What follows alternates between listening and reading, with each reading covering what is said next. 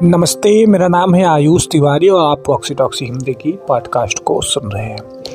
TMC सांसद महुआ मोइत्री को आखिरकार ऐसा क्यों लग गया कि उन्हें कोई नोट आउट कर रहा है? क्या है पूरी बात? हम आपको समझाते हैं।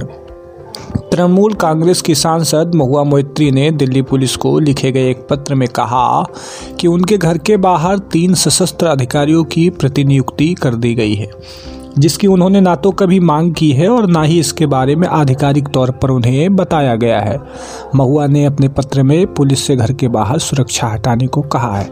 टीएमसी सांसद ने कहा है कि इन सुरक्षा बलों के व्यवहार से लगा कि वो मेरे मूवमेंट को नोट कर रहे हैं। इससे मुझे ऐसा लगा है कि मैं किसी तरीके की निगरानी में हूँ। इस देश की नागरिक होने के नाते निष्ठा का अधिकार मेरा मौलिक अधिकार है। मैंने जब पता लगाया तो ये जानकारी मिली कि मेरी सुरक्षा के लिए बाराखंबा रोड से इन आर्म फोर्स को तैनात किया गया है। हालाँकि इस देश के आम नागरिक होने के तौर पर मैंने कभी इस तरीके की सुरक्षा की मांग नहीं की है। इसलिए मैं आपसे अनुरोध करती हूँ कि कृपया इन्हें यहाँ से वापस बुला ले। महुआ ने फिर कहा कि सिर्फ़ मेरी सुरक्षा करने पर संसाधनों को बर्बाद नहीं करना चाहिए। सबकी सुरक्षा हो, मुझे कुछ खास नहीं चाहिए। मैं सुरक्षा नहीं लेती हूँ।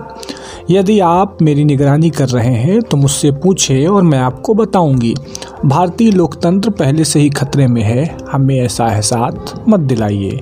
हम रूसी गुलाग में रह रहे हैं। ये कुछ महुआ ने अपने दिल्ली पुलिस को लिखे गए पत्र में कहा। आगे तमाम सारी अपडेट्स को जानने के लिए आप बने रहिए वॉक्सी टॉक्सी हिंदी के साथ।